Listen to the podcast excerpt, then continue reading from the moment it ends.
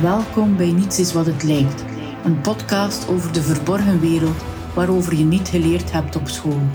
Over mysteries, oude verhalen, taal en merkwaardige toevalligheden. Uw gastvrouw, auteur Bo Vickering.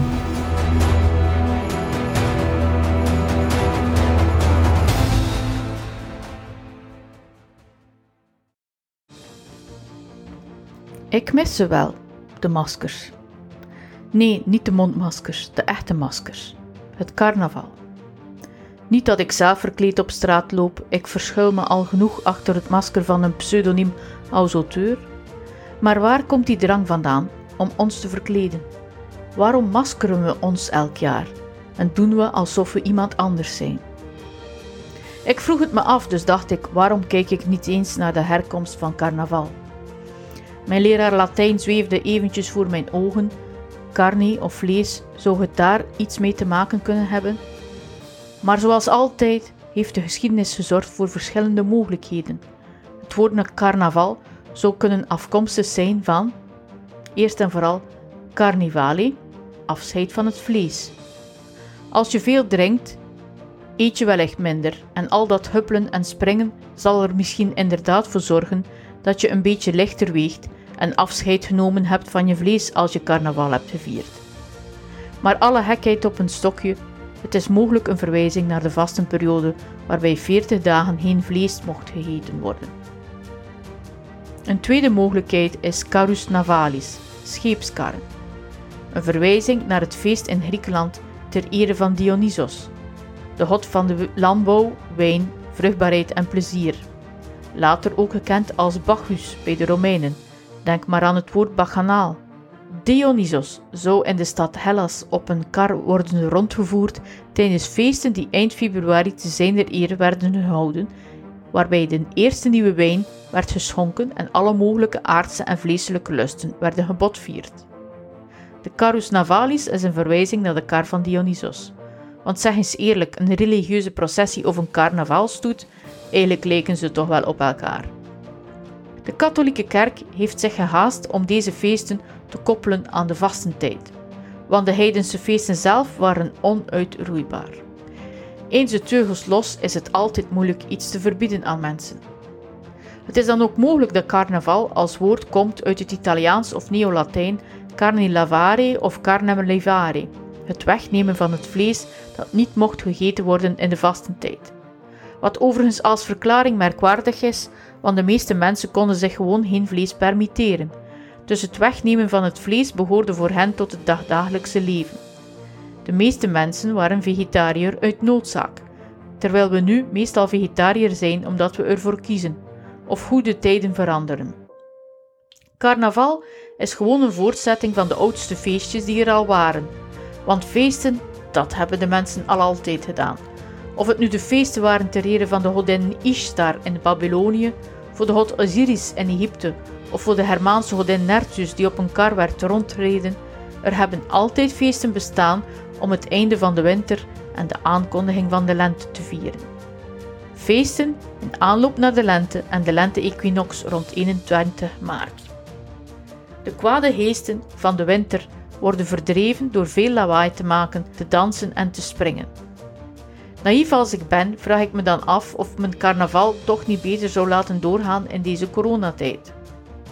Als ik een virus zou zijn en in zo'n hotsend en springend lichaam vol alcohol zou zitten dat omgeven is door keiharde carnavalsmuziek, ik zou vluchten als virus. Want welk virus wil nu ook in een vuil Jeannette wonen? Maar met carnaval verkleden we ons en doen we eventjes of we iemand anders zijn. Het is dan wellicht ook geen toeval dat het woord carnaval nogal lijkt op reïncarnatie, reïncarneren. Ja, ik weet het, het heeft met vlees te maken, maar toch. Stel nu eens voor dat we allemaal gereïncarneerd zouden zijn. En als dit inderdaad zo zou zijn, dan zou je toch wel heel goed moeten voelen tijdens carnaval in een pak van een Romeins soldaat als je dat ooit zou zijn geweest. De Hermanen en de Kelten hielden rond februari-maart vruchtbaarheidsfeesten waarin ze veel lawaai maakten om kwade geesten te verdrijven en we verkleden zich daarbij in hun voorouders. Je ziet of je hoort, de link tussen carnaval en reïncarnatie is nog niet zo hek. Wat je al zeker mag besluiten is dat de mens een feestende diersoort is. Feest en beest, het is maar één letter verschil. Geen wonder dat het liedje Waar is dat feestje zo'n succes is geworden. We houden al eeuwenlang drankgelagen, bacchanalen, braspartijen en dansfestijnen. Het liedje herinnert ons gewoon aan onze vorige levens. En als je het hebt over carnaval, mag je ook de Keltische vieringen van Imbolc niet vergeten. Op 2 februari werd Imbolc gevierd ter ere van de godin Brigitte Brigitta, het feest van de bevruchting van de aarde in het nieuwe zonnejaar. Birgit was de godin van de smederij, vruchtbaarheid, kunst en genezing. En Imbolc is ook het feest van de zuivering. We houden niet voor niets de grote schoonmaak in ons huis deze februari. Februa is Latijn voor zuivering. Zelfs schoonmaaktradities hebben hun historische herkomst. Misschien kan dit idee helpen als je die kast moet opruimen waar je zo tegenop ziet. Maar het is tegenstrijdig. In de maand die bekend staat voor zuivering en reiniging, gooien we volop confetti en snoep op straat. Het woord embolk betekent overigens wellicht in de buik, de buik van moeder aarde die zorgt voor vruchtbare akkers en gewassen. Tenminste, zolang de aarde dit wilt. Ik hoop maar dat de aarde niet zo gesteld is op carnaval, of ze zou wel eens heel boos kunnen worden omdat er de laatste twee jaren niet meer wordt gedanst op straat tijdens carnaval. In de katholieke kerk werd inbolk Maria Lichtmis, de dag waarop je pannenkoeken eet. Een pannenkoek lijkt niet toevallig op de zon, het symbool van de nieuwe vruchtbare periode die de lente met zich meebrengt. De pannenkoek is symbool van het licht. Misschien iets om stil bij te staan als je nog eens een pannenkoek Mikado bestelt. Je bestelt een zon die je dan bedekt met ijs, slagroom en een donkere saus. Wat wil je daar onbewust mee zeggen? Maar eventjes terug naar de maskers van carnaval.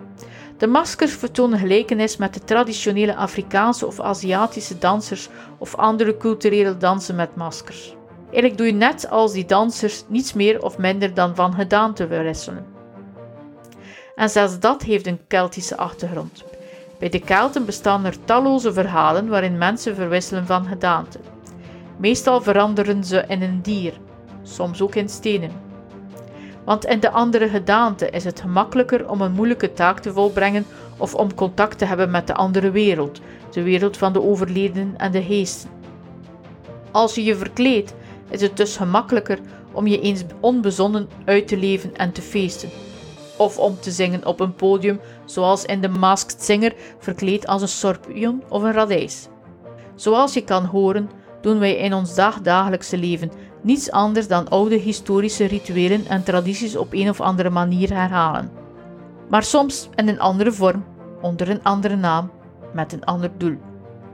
De mens is gewoon een recyclagedier die houdt van feesten als de beesten. Misschien kan ik eindigen met carnaval in de betekenis van scheepskar. Je weet wel de carus navalis, een schip vol zotten en narren, het narrenschip. Dat doet mij denken aan een schilderij van Bosch, waarvan je een afbeelding kan zien op mijn website bovikri.eu, maar vooral ook aan een allegorie van Plato, het schip der dwazen. Een politieke allegorie die verwijst naar het regeren, maar niet op, op basis van kennis. Het schip is de staat dat alleen onder de kundige leiding van de bemanning zijn bestemming kan bereiken. Ik lees een stukje voor. Vergeet niet dat met scheepseigenaar het volk de kiezers bedoeld wordt in mijn ogen. De zeelieden ruzien onderling over de besturing van het schip. Elk van hen denkende dat hij de kapitein zou moeten zijn. Doch nimmer heeft hij die vaardigheid geleerd nog kan hij de persoon aanwijzen die het hem heeft onderwezen of de tijd noemen waarin hij het leerde. Waarop zij zeggen dat het niet kan worden onderwezen. Feitelijk zijn ze bereid om één ieder in stukjes te hakken die stelt dat het kan. De scheepseigenaar wordt altijd door hen omringd.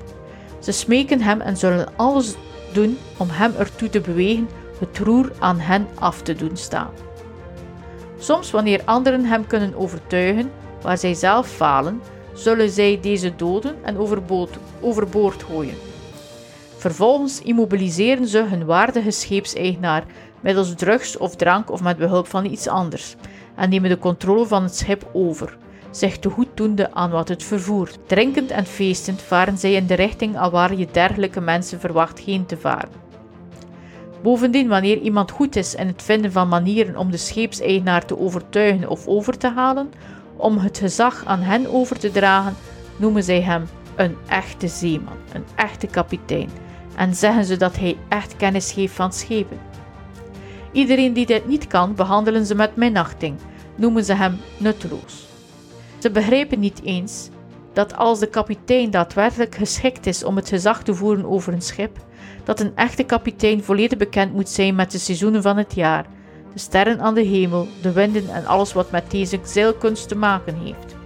Maar hoe de kapitein het schip zal gaan besturen, ongeacht of dat zij dit van hem verlangen of niet, beschouwen zij niet als een toegevoegde vaardigheid of een studie die kan worden verworven naast de kunst van het kapitein zijn. Indien dit de situatie is aan boord, denkt u dan niet dat de persoon die oprecht geschikt is om kapitein te zijn, een sterrenkijker, een nutteloze kletsmajoor zal worden genoemd door hen die varen op schepen met een dergelijke bemanning. Deze allegorie bood inspiratie voor Sebastian Brandt in 1494 voor zijn gedicht Das Narrenschiff, het narrenschip. En in dit gedicht wordt verteld hoe een aantal schepen met narren koers zetten naar Naragonia, het land der dwaasheid. Het gedicht is een satirische kijk op de samenleving waarbij het schip doelloos en stuurloos ronddobbert. Wij varen rond door ieder land. Elke haven en stand doorzoeken wij. Wij varen rond met grote schade en kunnen de plek waar we moeten landen maar niet vinden. Onze rondreis is zonder eind, want niemand weet waar hij landen kan. En niemand rust, zowel overdag als nachts, en geen van ons slaat acht op de wijsheid. De vraag is dan misschien: wij zijn gewoontedieren die houden van feesten als de beesten. Maar is er nu wel of geen carnaval met een narrenschip?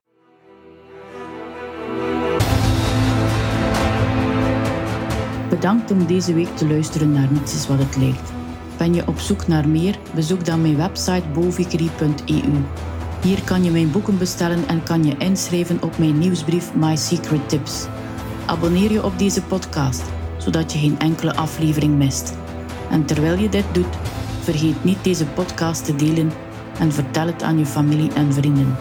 Want je zou toch niet willen dat zij de wereld niet leren kennen zoals ze is, maar enkel zoals die lijkt te zijn.